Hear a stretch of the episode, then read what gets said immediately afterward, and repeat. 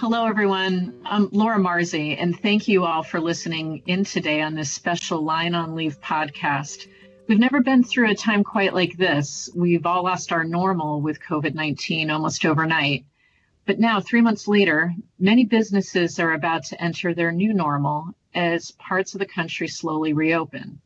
Today's Line on Leave podcast is going to discuss what that opening will look like what are some of the best practices for a safe reopening? And where exactly are we in the pandemic today? I'm delighted that we have some experts here to help us answer some of these questions. They include Dr. Adam Seidner, who is the Hartford's Chief Medical Officer, as well as Karen Howard, who is our Assistant Vice President of Benefits, and also the Hartford's Absence Management Practice Lead, Kimberly Mashburn. So, Dr. Seidner, we'll start with some of your perspectives. You've worked on many public health issues, including pandemics and vaccine development. What is it about this virus that makes it so dangerous, and are we headed in the right direction? Well, basically, today we have over 1.75 million cases in the U.S., with over 103,000 U.S. American deaths. What makes this different is that it is three times more contagious than the flu and it is more lethal as well. So, like the flu, it's an RNA virus.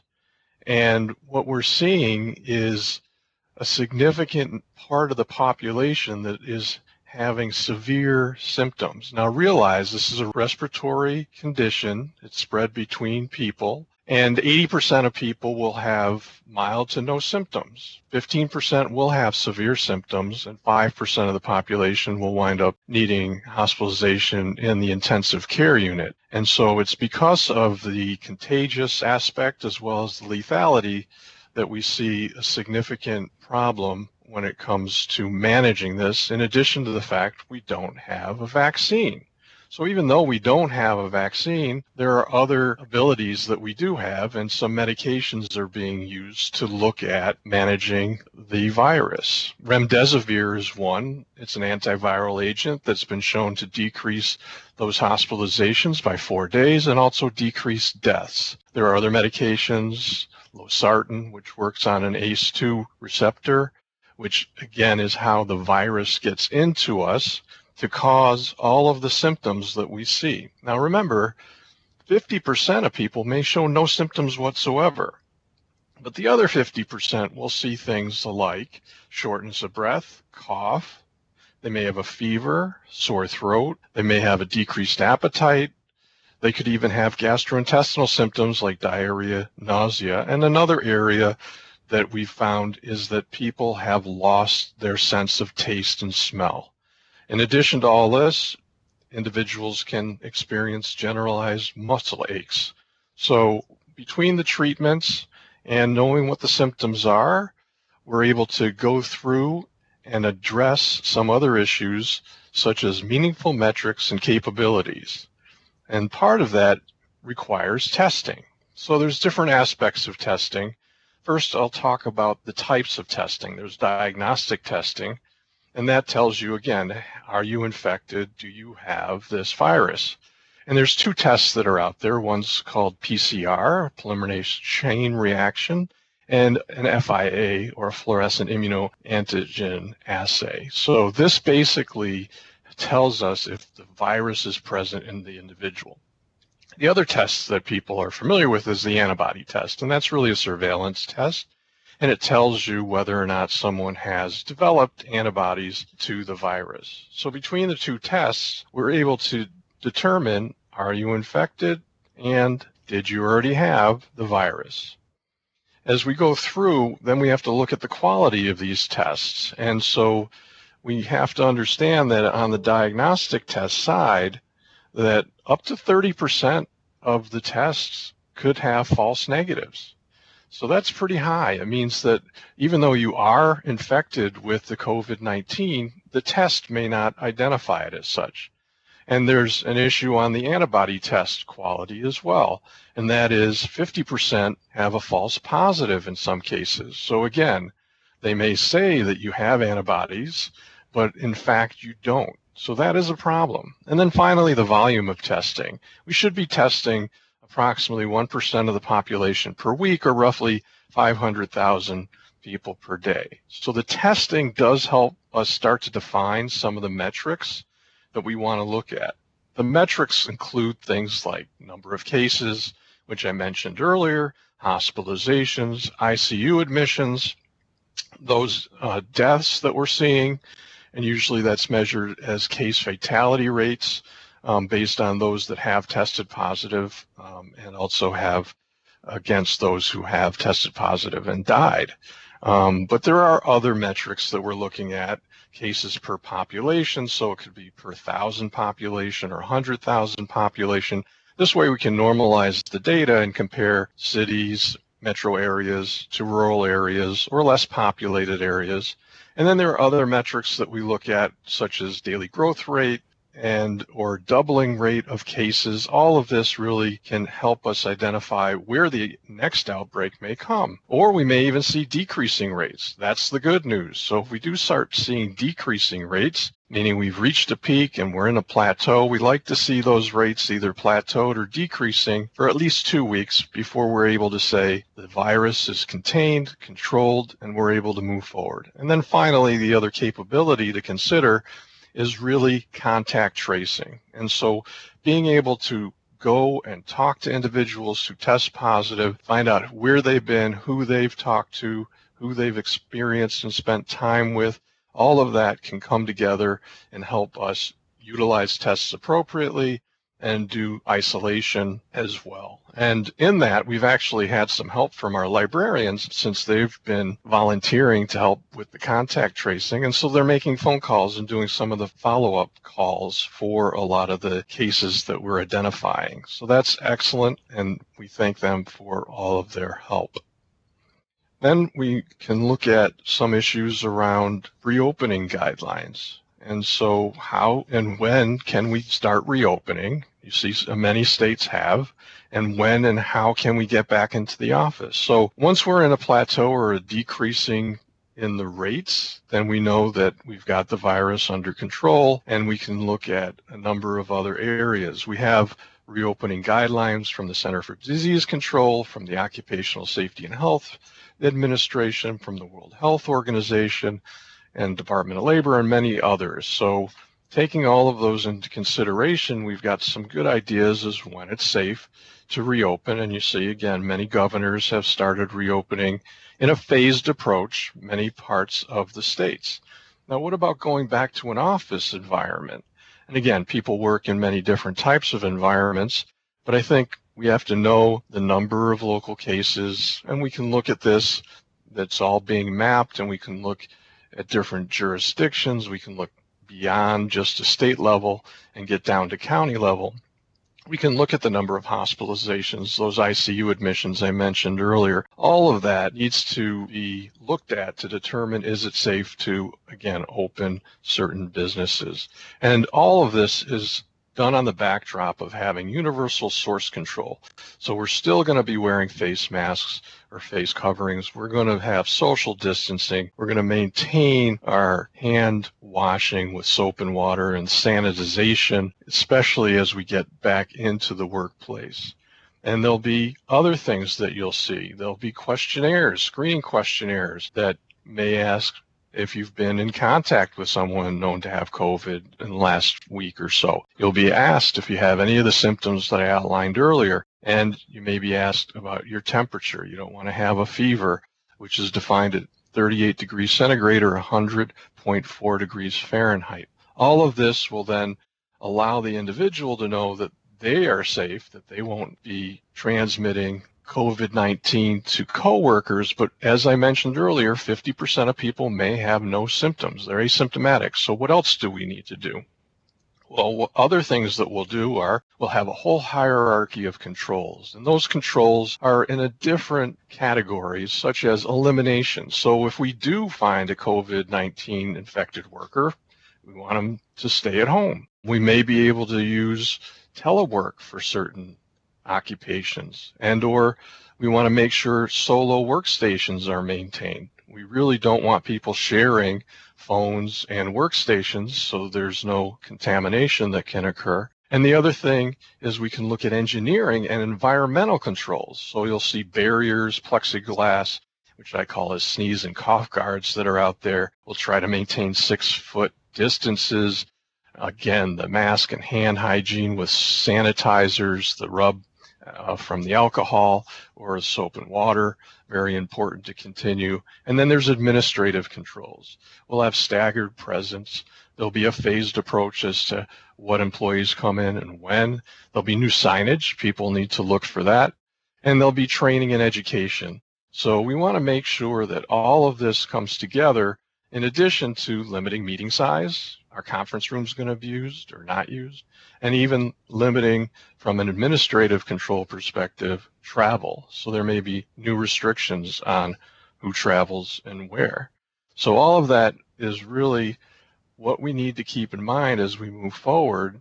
And one of the things as people come back in is we have to recognize that it's a difficult time for many employees. Um, they may express, you know, anxiety, and we need to be able to show sympathy and empathy. Sympathy if they have the infection, empathy just realizing how difficult this time has been for everybody. And so we want to communicate the company's support. All of that together with a review of the company policies and procedures for COVID 19 and understanding what the quarantine or self isolation periods will be if people have symptoms, when they can return to work, what PTO, the personal time off, sick leave options are, paid leave, FMLA. We need to keep adherent to all of the ADA, the EEOC privacy rules. There's a lot to go on, and the employers will need to clean areas, provide the sanitizers, and really be able to refer to HR, human resources, or the employee assistance program employees that are anxious. And we should periodically check in on employees, whether it be the supervisors or human resources or in small companies, the CEO may want to check in on employees as well. So, with all of that, there are resources for taking care of the anxieties and helping the employees, whether it be their own doctors if they have primary care doctors or all of the EAP resources. And if it's a small company that doesn't have robust EAP resources, there are other organizations that are readily available to help those employees that are having a difficult time. So SAMHSA, which is the Substance Abuse and Mental Health Services National Disaster Group, has a distress helpline. So you can go to SAMHSA and call up and get plugged in with some help. The other areas, the CDC has mental health and coping guidelines during COVID 19. The World Health Organization has advice for the public, in addition to all the national call lines that are available and being able to call 211. So there are plenty of opportunities to make sure that we have safe return to work and that for the anxious employees that they have resources to help them through this difficult time and doing everything, knowing what the public health interventions are while we're waiting for the vaccine to be developed. Again, we don't have a vaccine today. We'll have one probably toward the end of 2021. That will give us an opportunity to get our economy going again and also address all of the safety issues for good medical health. Thank you and stay well. Thank you very much for that comprehensive update. And I'm going to switch gears now and direct the discussion to Kimberly. Kimberly, employers are obviously faced with unprecedented absences during this time of work from home. What does the landscape look like moving forward? Laura, as we look ahead to this transition back to the worksite, we know that even before the pandemic, returning employees safely to work was a concern for many of our employers. The Hartford earlier this year surveyed employers and employees, and that survey showed that 59% of employers said they really needed to develop a more comprehensive return to work program. 41% of the employees that we surveyed said they didn't have enough support to transition safely and effectively back to work after they were gone from the office for an extended period of time. In addition, we know that COVID 19 is not only changing the way that some workplaces look and operate, but also how they're regulated. The federal government and several states have enacted new leave laws or significantly changed, updated, and modified existing laws. Here at the Hartford, we're continuing to monitor those updates, and you can find the information on those on our COVID 19 workplace absence website at www.thehartford.com forward slash coronavirus.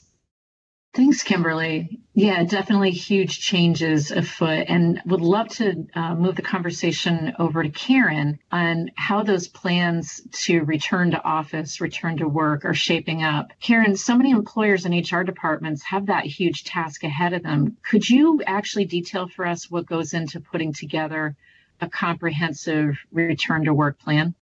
Sure, Laura. There's a lot to consider for sure. And the three areas I'll focus on are around planning, communications, and flexibility. So building, in terms of building out a return to work team, who's on that team? As we all know, right, we've got probably different size employers maybe listening in and some may need to right size based upon their organization. And that may change even by industry as well too. At the Hartford, our crisis management team is leveraging expertise from many areas of the company to develop our approach. And that includes individuals from our health and safety group, our business operations, real estate, and technology, just to name a few. As companies build out their teams, there's some common elements and safeguards organizations should consider in building out their own plans. First and foremost, following local, state, and federal guidelines to make sure we're compliant with those is important. And multi-state employers must be also mindful of each jurisdiction. So your plan or timing may need to be adjusted for local needs as well.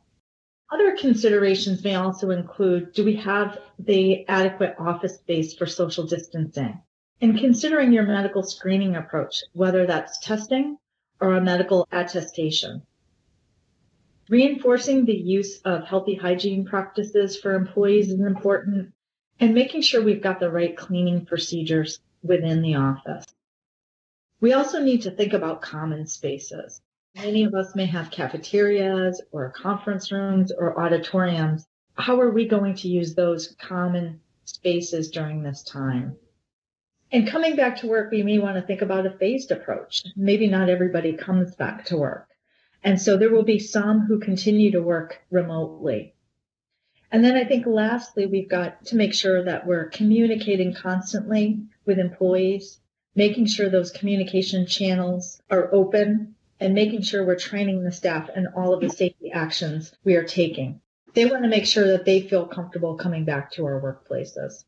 Communications is an area that I think we can't underemphasize. It's also so important for employees to understand that the organizations in which we work are making the health and safety of employees a priority. So we all feel safe when we do return to the office or the work site. And so this approach should include proactive messaging, making sure we're providing regular updates as to how the situation is evolving over time, communicating any return to work plan early and often, and being transparent about what we know and what we don't. Also informing managers and supervisors first. They're the front line for our employees. And so those folks will be getting a lot of the questions from employees directly.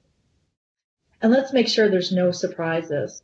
Let's let employees know what to expect when they return and how the workplace may be operating differently. And always make sure we have open and honest dialogue with employees. We really want our colleagues to feel safe as they return. The last area that I'll mention is around needed for continued flexibility. The COVID 19 pandemic is affecting all of our lives, both professionally and personally. Employees returning to the office will have different needs, and some may still continue to work from home, and we need to take that into consideration. Things like ergonomic adjustments to our home offices, or work offices, we want to make sure we're keeping those in mind no matter where you work. For those returning, there may be a need for following ADA requirements and accommodations as those are requested. And some of those modifications can be simple to make. We might think about a flexible work schedule, job sharing, or maybe continued working from home or even a reduction in hours. At the end of the day, we know employers are continuing to look for flexibility during this uncertain time. And with the rules of the game changing constantly, it makes sense to be more agile in this situation. Awesome. Thank you, Karen. Thank you, Dr. Seidner, Karen Howard, and Kimberly Mashburn for sharing your insights. As always, thank you to all of our listeners. I'd like to invite you to, to visit our website, thehartford.com, for all of our COVID 19 resources, including a recording of this and all of our Line on Leave podcasts. And please continue, everyone, to stay safe and healthy.